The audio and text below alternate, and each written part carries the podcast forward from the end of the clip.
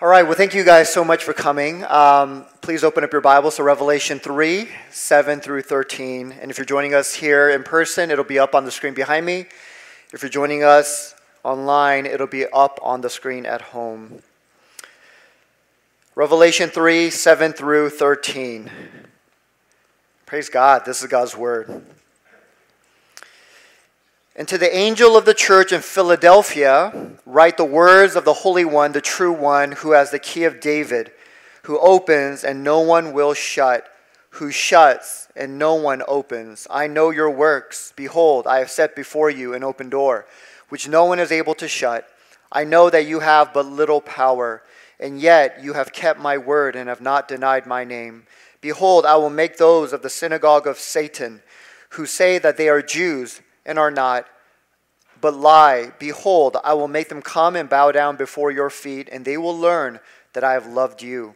Because you have kept my word about patient endurance, I will keep you from the hour of trial that is coming on the whole world to try those who dwell on the earth. I am coming soon. Hold fast what you have, so that no one may seize your crown. The one who conquers, I will make him a pillar in the temple of my God. Never shall he go out of it and I will write on him the name of my God and the name of the city of my God, the new Jerusalem, which comes down from my God out of heaven, in my own new name. He who has an ear, let him hear what the Spirit says to the churches. Amen. Let's pray. Heavenly Father, Lord Jesus, we thank you so much, Lord. We thank you for your presence that is here. You are always in the midst of your church, and we worship you.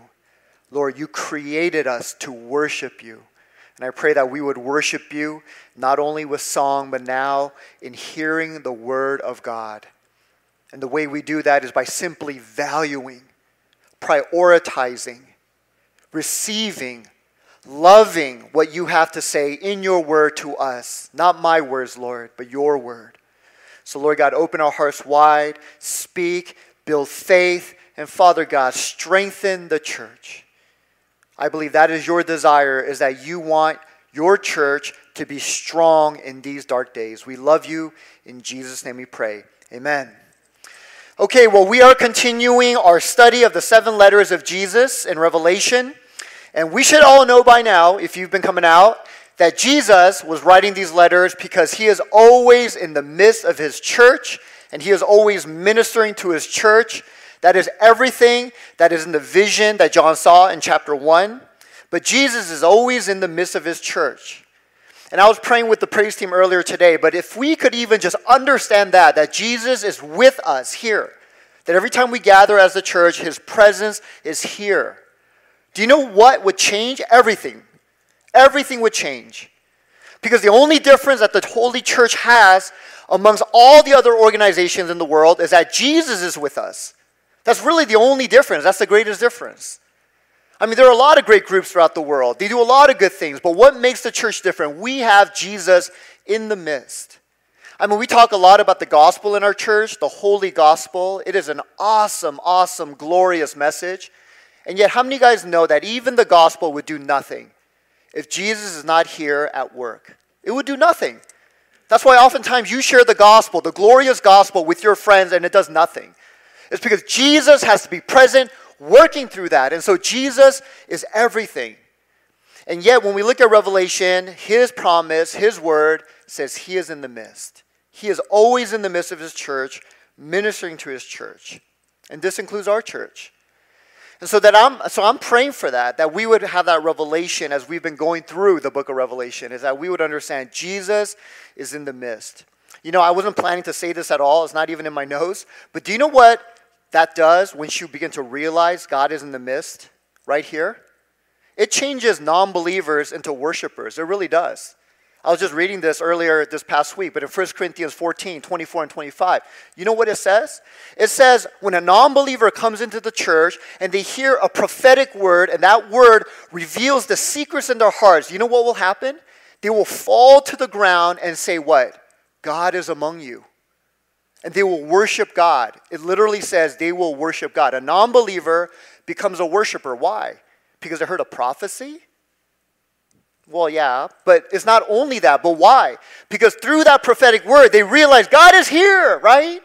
So if God is here, even a non believer who comes to realize that becomes a worshiper. And so that is what I'm praying, is that some of you would go from a non believer to a worshiper. And yes, there are non believers in the church, and we love you, we welcome you, but you are a non believer, and I pray you will become a worshiper. Amen? So, this is why Jesus wrote these letters to show them, to encourage these churches I am in the midst. And I'm constantly reaching out to my church, ministering to the church. So, this is what Jesus is doing. This is why he wrote these letters. And today, we're going to be looking at his sixth letter to the church at Philadelphia. And this is not Philly here in the US, but this is Philadelphia in the first century. But the city of Philadelphia.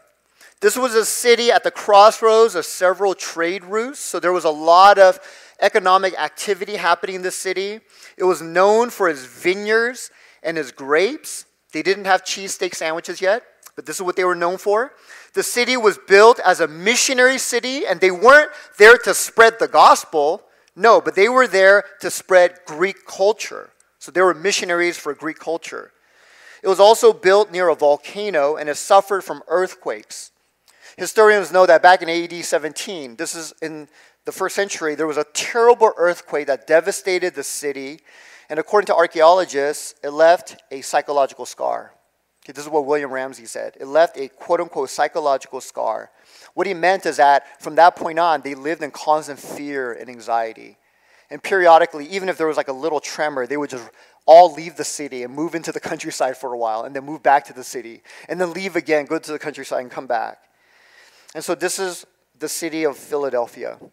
They also had the usual temples to the Roman emperor. It also had a population of Jews living there. We know that they had a synagogue because Jesus mentioned the synagogue. It wasn't a good name for it, but he called it the synagogue of Satan. But there were Jews living there. And this is something interesting. But the city also has several name changes. So they went through some identity changes. But originally it was called Philadelphia, which by the way means brotherly love, phileo, love, adelphos, brother, Philadelphia, brotherly love. But then later, that name was changed to Neo Caesarea and then again to Flavia. And so they're going through all these name changes and identity changes. And Jesus draws that out in his letter to them because he talks about, I'm going to give you a name that will be permanent. Your identity will not change. So he talks about that later. But this is the city of Philadelphia. And the church now in Philadelphia was right there preaching the gospel. They were not a very big church. In fact, this is one of the newest cities, the newest city among the seven cities. And so this church was probably one of the newest, youngest churches, not very big, but they were enduring. They were an enduring church. And in many ways, the church of Philadelphia was the opposite of the church at Sardis. They were the opposite. These two churches were only 30 miles apart. So, Philadelphia, if you look on a map, of Asia Minor. They were only about 30 miles southeast of Sardis, so very close to each other, and yet they couldn't be more different. They were, in fact, opposites. The church at Sardis was dead, the church at Philadelphia was spiritually alive.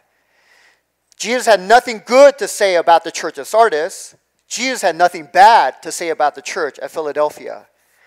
The church at Sardis was left totally alone. Nobody cared about that church, nobody persecuted them. The Romans left them alone, the Jews left them alone. The church of Philadelphia was being intensely persecuted by the Jews. The Jews cared a lot about that church, they were attacking that church. In fact, Jesus called these Jews a synagogue of Satan. And Jesus told the church at Sardis, if you don't repent, I'm going to come quickly to do what? Judge you. To the church of Philadelphia, he said, Because you've persevered in my name, I'm going to come quickly to do what? Deliver you. See, it's the complete opposite. So these churches couldn't be more different. And it's encouraging to know that there are churches like Philadelphia. Amen? So when we read through the book of Revelation, chapter 2 and 3, yeah, most of the churches were in trouble, and yet there are bright spots. But here's the church at Philadelphia. And that should be encouraging because up until now, we know that all the churches were in trouble and they were going from bad to worse. So, going from Ephesus to Pergamum to Thyatira and then to Sardis, you're going from bad to worse. And the only church that has been faithful so far was the church at Smyrna, the suffering church. Well, now we have another good church, the church at Philadelphia. They were enduring, they're the enduring church. And I believe that this is an accurate reflection of the churches in the last days. And I've been saying that every week. But these letters, talking about these churches, they're not just for ancient times, but Jesus wrote these letters so that it would reflect the churches of all time, throughout all time. And when you look at the different churches here, it's a total reflection of how churches are going to be today in the last days. Because I really believe this. But as we get closer and closer to Jesus' return, the majority of churches throughout the world are going to be plagued with problems, like in Revelation 2 and 3. See, if you look in those letters, the majority of the churches had tons of problems. And I believe the churches, as we get closer to Jesus' return, are going to be the same. Majority are going to be in trouble. I'm talking about a loss of love, their first love for God, compromise, false teaching, false teachers, worldliness, spiritual deadness. Yeah, all these things will mark the church in the last days. And many of them are going to go from bad to worse. I think that was intentional in those letters. You start out with a church that's doing okay, they're kind of hanging on, the Ephesus church, and then it just keeps getting worse and worse and worse until finally you get to the Laodicean church. We'll see that next. But they were the worst church. And yet, in the midst of that, there's an encouraging message. There are churches who are still faithful. There are churches who are faithful. And so, even as the, set, the sun begins to set, as the land gets darker and darker in our day, there will be faithful churches. And there are. There will be enduring churches like Smyrna and Philadelphia. And this is what Jesus wants us to hear. He wants us to hear these messages to all the churches so that we can avoid being like the unfaithful ones and we can become like the faithful ones. Yeah, how do I know Jesus wants the churches today to hear that? Because look at the end of every letter. Yeah, how did Jesus end every single letter? It's the same thing. He always ended it by saying, He who has an ear to hear, let him hear what the Spirit says to the churches. Every letter ends with that. What is he saying? I believe he's saying, whatever age you're living in, whatever part of the earth you're living in, if you have an ear to hear, listen. You listen to what my spirit is saying to the churches. So it's not just to these churches in the first century, but it's to every church throughout all time, wherever you live. Jesus saying, if you have an ear to hear, listen. Listen. Because these letters are going to define the churches in your day. It doesn't matter what time you live in the Middle Ages, the Enlightenment period, the modern age, and the last days. It's going to define the church in your time. And what are we reading here? The majority of churches are going to be in trouble and they're going to become false go from bad to worse, but there will be a few who are going to be faithful. There will be a few who will endure. And Jesus is saying, listen, be like those churches and don't be like these other ones. So now, today, when we look at the letter to the church of Philadelphia, what does he say? Okay, what is he saying about this faithful, enduring church? Well, he spoke about the test of endurance, and then he spoke about the source of endurance, and then finally the rewards for endurance. And because there's so much in here, we're going to actually carry it over to next Sunday, so we're not going to look at everything today. But this is what he talks about the endurance of this church. So, first, the test of endurance. The test of endurance. Now, some of you guys, I understand you only took science in college. You're not really, you know, good with English. So let me define what this word means. I don't. That's a joke. I know you guys know. but endurance is the ability to keep going under difficult circumstances. Okay, that's endurance. It's having stamina. It's the ability to hold up under the weight of pain and suffering. Okay, you can bear hardship. You're able to bear it. That is endurance. And Jesus gave a word about endurance to the church of Philadelphia. He did. But if you look at Revelation 3 8, he says, I know your works. I know that you have but little power. Okay, they were a small church, not very strong, not very influential. And yet you have kept my word and have not denied my name. So here Jesus mentions a word that he spoke to them in the past. Okay, we don't know what that word was specifically, but it was a word that he gave to them before. Maybe it was through the Apostle John, maybe the Apostle Paul, but there was a word that he had spoken to them before, and Jesus commends them now in verse 8 for keeping it. Okay, but, but what was this word? Well, we don't know exactly, but we know, we know a little bit because look at verse 10. He tells them what the word was about. It was his word about patient endurance. Patient endurance. So in the past, Jesus gave them a word about the need to patiently endure in the face of suffering. And the reason why Jesus gave them that word before is because there were Jews in that city who were attacking this church. Jesus didn't have nice things to say about them. These were not real Jews, because a real Jew, we learn from the New Testament, is a Jew who's circumcised in heart. And not just a genetic descendant of Abraham, but anybody who's circumcised in heart through faith in Jesus Christ. That's a true Jew. So these weren't real Jews. I mean, they were descendants of Abraham, but they weren't real Jews, and they were persecuting the church. And in response to that, Jesus said, Endure. I want you to endure. And hearing that, the church of Philadelphia said yes, and they endured. And so now we come to this letter, and Jesus is saying, Yes, I'm commending you for it. Good job. So their endurance was not something that happened by chance. It was not something they did just because that's who they are. No, it was something that Jesus commanded them to do, and it was something he wanted to produce in them. He gave them this word to endure. Why? Because he wanted to produce endurance in them. This is the way I say it. He was testing them when he gave them this word. Okay, that word test is not in our verses, but in other parts of the New Testament, this is, this is what God does. We know this is what God does when he tells us to endure. He's testing us. God tests our faith to produce endurance. Okay, listen to James 1, verse 2. Count it all joy, my brothers and sisters, when you meet trials of various kinds, for you know that the testing of your faith produces steadfastness. In other words, endurance. And let endurance or steadfastness have its full effect that you may be perfect and complete, lacking in nothing. So it's very clear. God will test our faith to see if you're going to hold on to the gospel, to Christ, through all the ups and downs of life, whatever trial comes your way, you're holding on to Jesus Christ. That is the endurance he's talking about. So, why does God tell us to endure? And why, why will He bring these things into our life? To test us.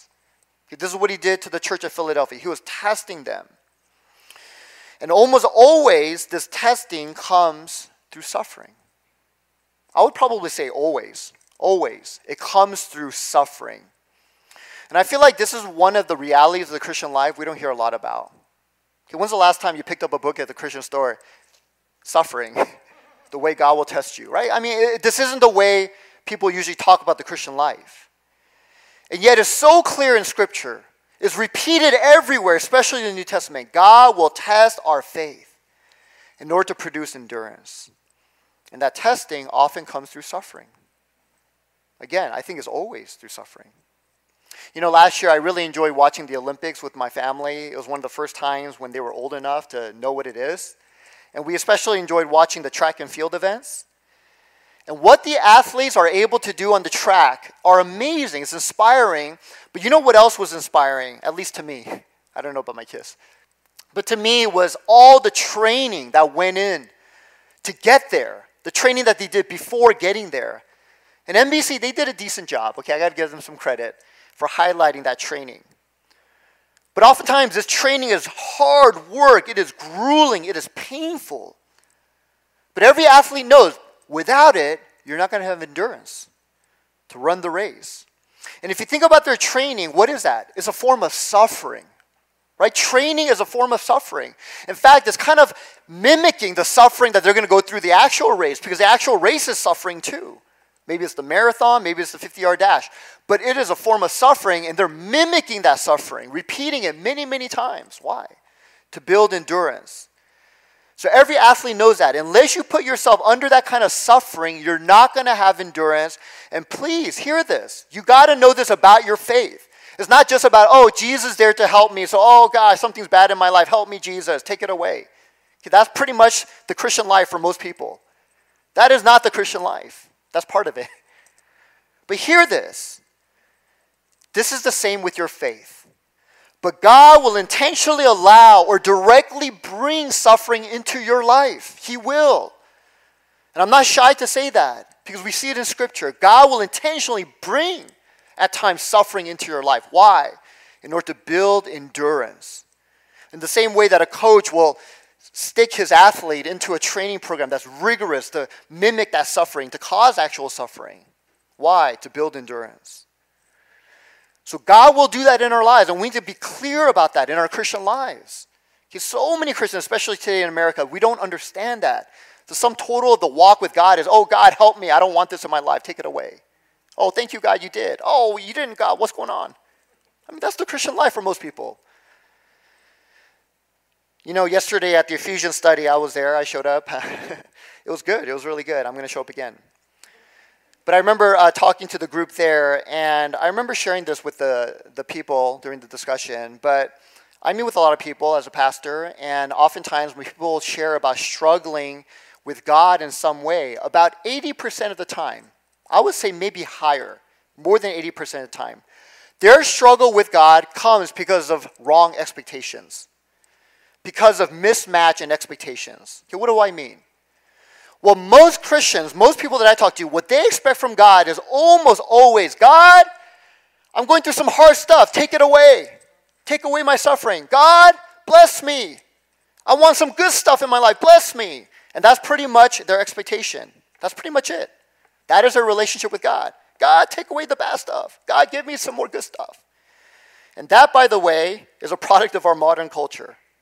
Okay, I've said this before, but you know, our culture today, it is one of the worst. You know, I, I, I love, you know, I like, I like phones, right? I like, I like modern technology, but our culture is one of the worst because throughout human history, most cultures have some way of dealing with suffering. Our culture today has almost zero resources. Our culture today, the sum total of their dealing of suffering is, you know what, we got to just minimize it as much as possible, and that's pretty much it. There's no other approach to suffering. Just minimize, minimize, minimize, and if we can't get rid of it, just manage, manage, manage, manage. That's pretty much all they offer. But that is not God's expectation. That's not how God sees it. This is what God expects of us. I want you to have a faith that endures. I want you to become like my son Jesus Christ. That is his highest expectation. And even if it requires suffering to get you there, I will bring suffering into your life. That is God's expectation. Do you see the mismatch now? So we're here thinking, God, I don't want suffering. Get rid of it. Bless me, bless me. And God's here going, I want you to be like my son, Jesus Christ. I want you to have a faith that endures. And even if it requires suffering, sometimes terrible suffering, I will bring it to get you there. we're like this. And then we stand here going, Why, God, I hate you. And I don't see that as a joke. That is a real struggle for many people. I hate God. I don't want God. Well, you just have a wrong expectation of who God is and what He's doing in your life. And so, what I'm saying is, God will use suffering. I'm not saying that He will bring every single suffering in your life He brought. I'm not saying that. A lot of the suffering in our lives is a result of sin. Your sin brought suffering into your life. God is not the author of sin.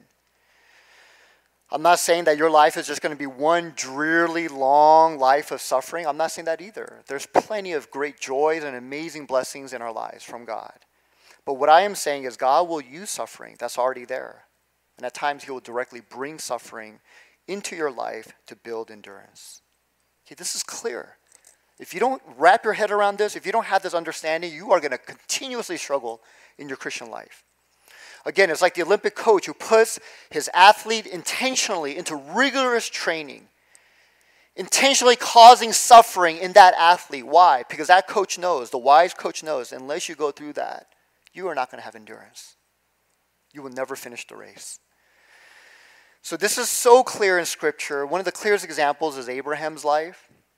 But it says in Genesis 22, verse 1. Okay, these aren't going to be up there. But it says, after these things, God tested Abraham. Okay, this is one part of your relationship with God you need to accept. God will test you, He tests me. God tests His people. It says, God tested Abraham. And you might be thinking, okay, what, what kind of test? What was this testing? Well, immediately we see what happened. God commanded Abraham to do something that brought suffering. He just started suffering.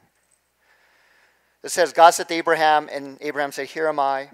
And God said, Take your son, your only son Isaac, whom you love, and go to the land of Moriah and offer him there as a burnt offering. Okay, this, this is terrible. This is his one and only son that he waited until he was 100 years old to receive from God, a miracle child. And God says, I want you to kill him as a burnt offering? I mean, this is like grossly immoral, even. What kind of a God is this? But God said, I want you to take your son, offer him as a burnt offering on one of the mountains of which I shall tell you. And then what you begin to read from that point on is a series of things that Abraham went through that just brought suffering after suffering. The text really draws it out.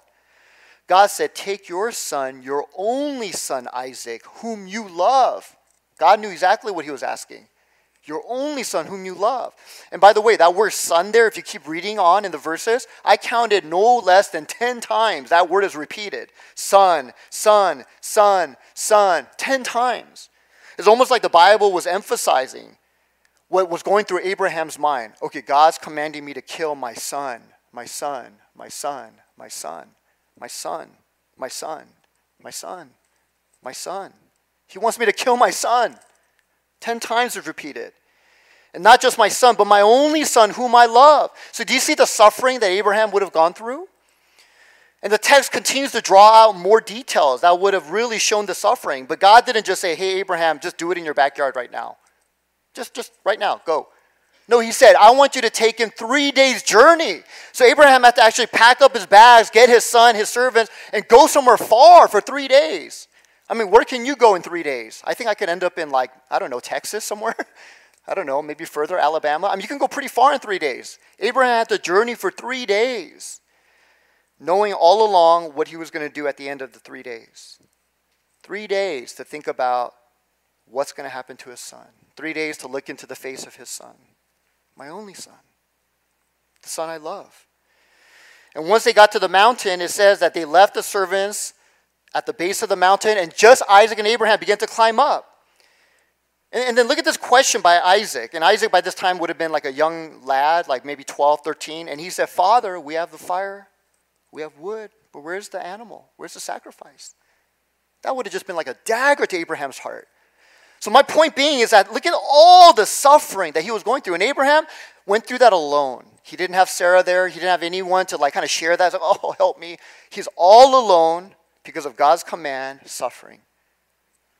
Do you see this? Again, if you don't if you don't understand why and you're not accepting this, you're going to constantly struggle in your walk with God. I'm just going to be very blunt with you. You will continuously struggle. Because your expectation is, God, bless me, take away my suffering. God's like, I'm going to cause suffering because I have a different goal for you. I want you to have a faith that endures. Okay, I'm forming you, I'm shaping you. My highest desire for you is not that you have a comfortable life. I want you to be like my son, Jesus Christ. Okay, that's the gift that keeps on giving. I mean, you get a little gift here, a blessing, it's going to evaporate. God's like, I'm going to give you the gift that keeps on giving. I'm going to make you into my son, Jesus Christ. And unfortunately, that can only come through suffering. So this was Abraham. So then Abraham answered Isaac, God will provide the sacrifice. Okay, that's a statement of faith. I mean, he probably choked out those words. And then when he got to the top of the mountain, he suddenly, even as an old man, he was able to grab his young son. He would have just shocked Isaac, just grabbed him, tied his hands behind his back, laid him on the wood. And then he raised the knife and he was about to plunge it into his son's heart. And in that moment, God says, Stop! Right? An angel appeared and just, Stop! And he said, I know now where your heart is. I know your faith. So this was a huge test. God never intended to kill Isaac. Of course, God wouldn't do that. It was just a huge test. But what's the point? The point is, it came through suffering, right? That's the only way the faith was going to be built up. And so here's the big question Who brought all that suffering into Abraham's life? Who brought it? Was this some dream Abraham has, some demonic you know, vision? No, it was God. God caused all that suffering in his life. Now you see why this isn't a popular topic. You don't really see a lot of books on this. God causes suffering in Abraham's life. And again, if you struggle to accept that, it's because you have a different expectation of God. You have a different vision of God. It's not biblical. God will bless your life beyond your imagination, but that road to that blessing involves suffering. His goals and expectations for you are different. But why? Okay, why, why did God cause so much suffering in Abraham's life? Well, ultimately, it was the foreshadow God giving up his own son. God was saying, This is what I'm going to do. I'm going to suffer for you. So that's the ultimate answer. But the immediate answer is in Genesis 22. We already read it. God was testing Abraham. It was a big test. So these tests almost always come through suffering. And why does this have to happen? Again, so that our faith will endure. Without it, you will have a very, very shallow, weak, pathetic faith. It is a faith where you love God when things are good and you hate God when things are bad. And that is basically it. But God wants us to have a faith even when everything is gone. Job said, Even when you, if you kill me, God, even if you lead me to my own death, I will still worship you. And I'll be honest, I don't understand that kind of faith yet. Maybe I will one day, but I don't understand that yet. Even if you kill me, God, I will still worship you. So that's the kind of faith God wants, a faith that endures. So why does God take such extreme measure, measures? Okay, well, why is it so important to God that your faith endure, right? Why, why is it so important, brothers and sisters? And this is very, very important. This is actually the main point of Revelation 3, our passage. Please hear this. It's because the faith that endures is the only faith that saves. This is why it's so important to God that your faith will endure. If your faith does not endure, if you do not cling to Christ through all the ups and downs of life, all the suffering that God might lead you into, if you do not cling to Christ through everything and endure, then you are not saved. And you're like, what? That's not the gospel. We're saved by grace. Yes, you are. Yes, we are. Saved by grace through faith. But what's the evidence of saving faith is endurance. So I don't pull back in saying this. The only faith that saves is the faith that endures. If a person does not endure in their faith, in other words, if they give up believing in Jesus Christ, if they give up trusting in Him and following Him because things got really hard in their life, then the Bible says that person is not saved. You are not going to heaven. I'll be even more blunt because people just don't say it nowadays. You will be in hell. You will not be saved. So, this is how important an enduring faith is. And I want to be clear, don't misunderstand. We are saved by grace through faith, not by works. No one earns their way into heaven. You are saved because of your faith. But the faith that saves will always produce endurance. Always. That's how you know you have saving faith, because it keeps going. It keeps going. So endurance is the fruit of saving faith. And you don't have to accept my word, the New Testament says it repeatedly. Hebrews 10:36 For you have need of endurance so that when you have done the will of God you may receive what is promised and that's talking about heaven. You may receive eternal life. Romans 2 6 through 7. God will give to each person according to what he has done. To those who by persistence endurance in doing good, see glory, honor, and immortality, he will give eternal life. You got to endure. Matthew 24 13, Jesus just said it the most bluntly the one who endures to the end will be saved. See, you might have a great start. You're born into a Christian family, Christian parents, Christian church. You had a Christian Bible. You have Christian everything, Christian t shirts you know, Christian bumper sticker on your car, everything, and then towards the end of your life, ah, I don't believe in any of this stuff. And you completely forego that, you are not saved. The Bible is very clear. Only the one who endures to the end will be saved. But we're saved by grace, yes. But the faith you receive as a gift endures. If you have a different kind of faith, that's not saving faith. That's not from God. So, going back to the Olympic runner, at the beginning of the race, Nobody knows what's inside the runner, right? Okay, when everyone is there lined up on the starting line on the blocks, and you know, I, especially the, the 50 yard dash, I mean, these look so like buff.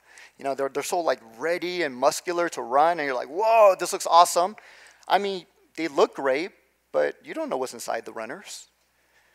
What's the only thing that reveals what is inside the runner? What I mean is what they're made of, who they really are. What reveals it? The finish line, not the starting line. The starting line doesn't reveal anything. They all look amazing, they all look awesome. What reveals who is the true runner, right? What is really inside? The finish line reveals it. This is what the Bible is saying. So that's the Christian. When you look at the starting line, when people first become Christian, I mean, it just looks very crowded. Everyone and their dogs are Christian, right? Especially in a country like America. 88% Christian? Everyone's a Christian almost. It's a very crowded starting line. But that doesn't mean anything. What reveals the truth? What's really inside? The finish line. The finish line reveals it. Jesus says, The one who endures to the end will be saved. Why? Because they're the true Christians.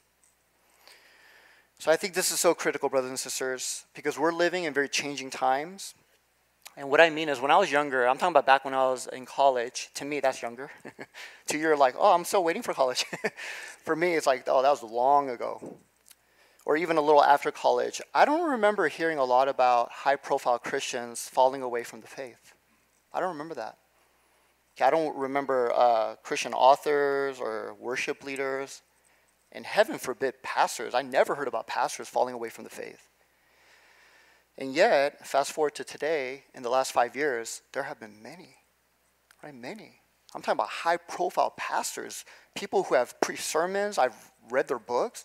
They're like, I'm not even a Christian anymore. Not only that, but five, I mean, not, I'm sorry, but back when I was in college, I almost knew nobody personally who renounced the faith. Nobody. Everybody I knew was a Christian. And yet, in the last five years, I can count many on my fingers. People that I used to know. I remember this one brother I heard recently who no longer calls himself a Christian, doesn't go to church anymore. But I used to do missions with this brother. I mean, it wasn't just some acquaintance, I went to missions. I remember praying with that brother for God to do a mighty work, bring revival, and we're just praying together on the mission field, and this guy's not a Christian anymore? And so there are several people like that personally that I know. And so times are changing. And so, what I'm saying today, brothers and sisters, is do not be deceived. Do not be deceived. We are saved by faith, not works. It is a gift from God. And yet, once you receive that faith as a gift, it must endure. It must go all the way to the finish line. Again, what I mean is you will not give up trusting in Christ, following Christ, living for Him, prioritizing your life around Christ. You will never give up. Yes, you'll have ups and downs. Yes, it doesn't mean you're not going to sin. You, you will sin. But you will hold on and you will cross the finish line. And if you don't, you never were saved. You never had saving faith. So this is so critical. You know, I remember a student in my um, college ministry because I used to be a college pastor, but she came to me with this very question. But I remember uh, she had attended ch- our church for a while, and she was a Christian. She grew up in the church, and then this happens to so many good women. So be careful if you're a, a woman. but she met a guy, right? And then this guy drew her away was not a Christian. She stopped going to church. Eventually, she started questioning her salvation. I mean, she disappeared for a while, and then she showed up one day, maybe like two years later. And then she asked me this very urgent question. I could see it on her face. She, she was like, I need to talk to you, Roy. And she said, How do I know for sure I'm saved? I was very convicted by that. But she's like, How do I know, Roy, that I'm really saved? Because she was really doubting her salvation. And I wish I would have told her this answer because it's so clear in the Bible when I read it now. But in the Bible, there's one sure way you can know you have repented and believed in the gospel, and you endure in that belief. You keep on believing, you keep on holding on. Even if life is going up and down, and you're like, oh gosh, this is hard, and you feel far away, and all this stuff is happening, but I hold on. I hold on. So, no matter what you go through in life, you are holding on to Jesus and you are following him. So, that is the faith that endures. And this is Jesus' commendation. Okay, this is what he said You're doing well, Church of Philadelphia, is you have a faith that endures. Now, as you're hearing all this, you might begin to think, oh gosh, this is kind of making me scared. It's making me a little bit insecure here. And the reason why is because I don't know if I can if I can do this, right? I mean, yeah, maybe if I'm a world-class athlete, I can go through all this rigorous training and run the race, but I'm not like that, right? Even spiritually, I'm not like that. And so we can have a lot of fear in our hearts. Well, I have good news. Because that is not God's desire for your life. But He doesn't want you to live with constant insecurity and fear about your salvation, about whether you're going to endure. And He made this very clear to the Philadelphian church.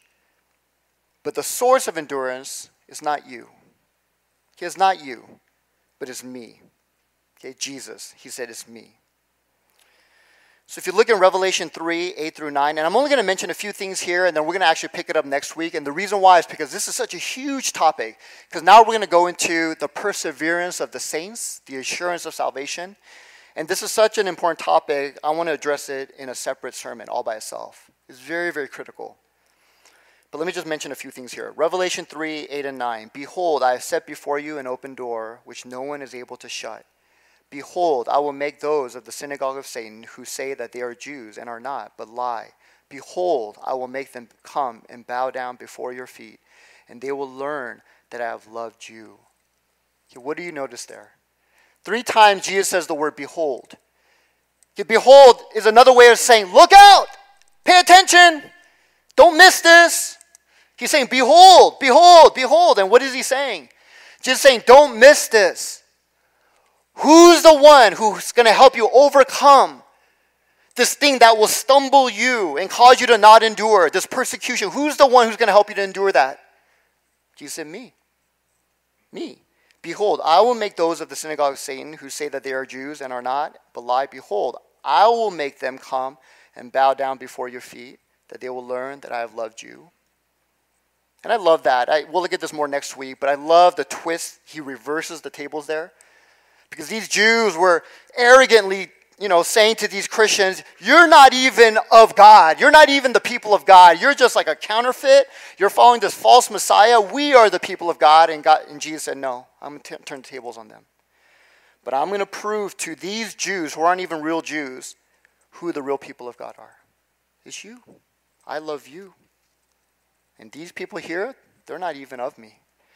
So he says, I'm going to do that. But here's the other thing, and here's the important part. He said, Behold, I have set before you an open door which no one is able to shut. And most people, uh, or a lot of people who read that, they think, oh, yeah, this is the door to evangelism, because Paul talks a lot about open doors to evangelism. And that could be. But if you look back earlier in verse 7, he talks about the keys of David. And because of the keys of David, nobody can shut these doors, and nobody can close the doors that I uh, uh, open, and nobody can open the doors that I shut because I have the keys of David. So, what is Jesus talking about here? He's talking about the kingdom. David was the king over God's kingdom, and he's talking about the keys to the kingdom of God. And so here Jesus is saying, I will open a door wide to you, Philadelphians, that nobody can shut. And what is that door to? It's to the kingdom of God. And so what is Jesus saying? I'm the one who's going to make you endure. Do you see that? He says, It's going to be me. I'm the one. So, up until now, we've looked at our part in endurance. We need to endure. But then next week, we're going to look at Jesus' part in endurance. He's the one who makes us endure. He's the one. So, yeah, this does put some fear in this. It's like, oh my gosh, can I endure? I don't know if I can cross the finish line. But Jesus says, no, don't worry. I'm the one. Right? I'm the one. So, with that, we're going to just end it there and we're going to pick it up next week again. But I do want to close with this. I really believe we're living in changing times. And so this is my prayer. This is my desire for this church here. But my wife and I, we've been reading um, here and there, or listening to videos rather, of how our culture has developed kids and children who are just so weak and so soft. There's an entire book written on it called The Coddling of the American Mind. I mean, we live in a, in a time and place now where there are these safe spaces where microaggressions happen and you got to run to these safe spaces and, oh my gosh, you know, you looked at me weird, you know, and, and, and we're just so weak and fragile. And yet, that's not the way God created human beings. That's the point of the whole book. Well, I believe the same way with believers. God did not create believers in that way. We are not fragile people, brothers and sisters, but God has created us in a way, believers. He has put certain things within us where we can endure, and so we need to have more grit. Okay, that's the thing that my wife and I have been talking about is we need more grit in our culture. We need more grit for our children, and I say the same for our church. We need more grit. Amen. We need churches who will go through the knocks. Yes, this didn't happen my way. Yes, I'm suffering because of the gospel. Yes, this terrible thing is happening in my life, but I hold on. Why? Because we have grit. We understand what God is doing. He's testing me. Right? He's just causing me to grow in endurance so that one day I will f- cross the finish line. Amen. Let's bow before the Lord. Let's come before him. But Father God, we thank you so much, Lord, for your word today. Father God, your word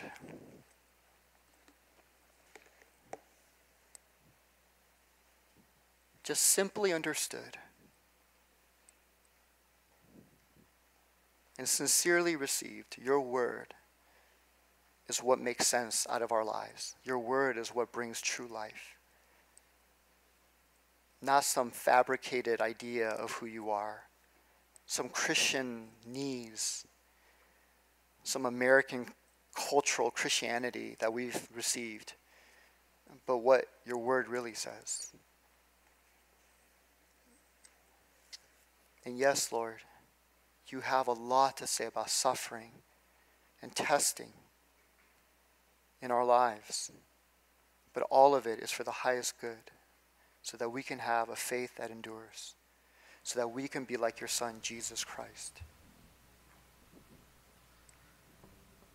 That is where you want us to cross the finish line. You want us to be like your Son. So, Lord God, thank you so much, Lord.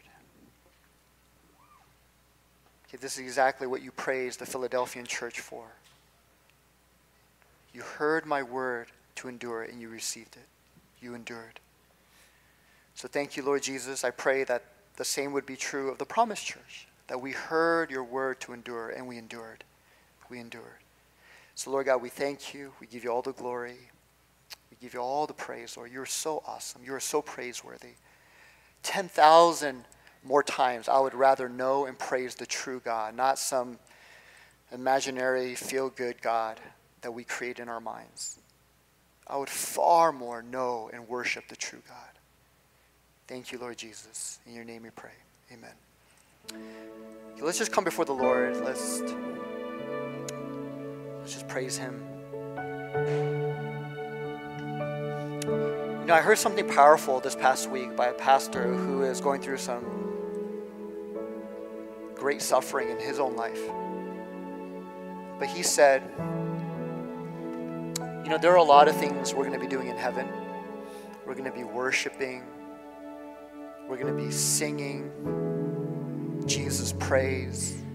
We're going to be fellowshipping with each other. I mean, there's so much waiting for us in heaven. But there are some things we won't be doing in heaven that we can't do. And he made this point, it was such a great point, but he said, But one thing one of the things we can't do is worship God in the midst of suffering. Facing trials in your life, and in the midst of that, praise God. You can't do that in heaven. Why? Because there are no more trials, there is no more suffering. But here, we can do that here. You can still worship God in the midst of suffering here. I can't think of a better picture of a faith that endures. Okay, if you can worship God in the midst of your suffering, you have a faith that endures. Okay, you're going to cross that finish line. So let's just come before the Lord. Let's let's just ask God, God, please. Yes, there's a lot I need to do. My salvation and my sanctification is 100% me. It involves all of me, but it's 100% God but it is 100% me too. So there's a lot I got to do. But Lord God, I can't do it though. So please help me. Your 100% is much, much bigger than my 100%. God, help me. Help me to worship you in the midst of suffering. Help me to worship you and endure. Please help me, God.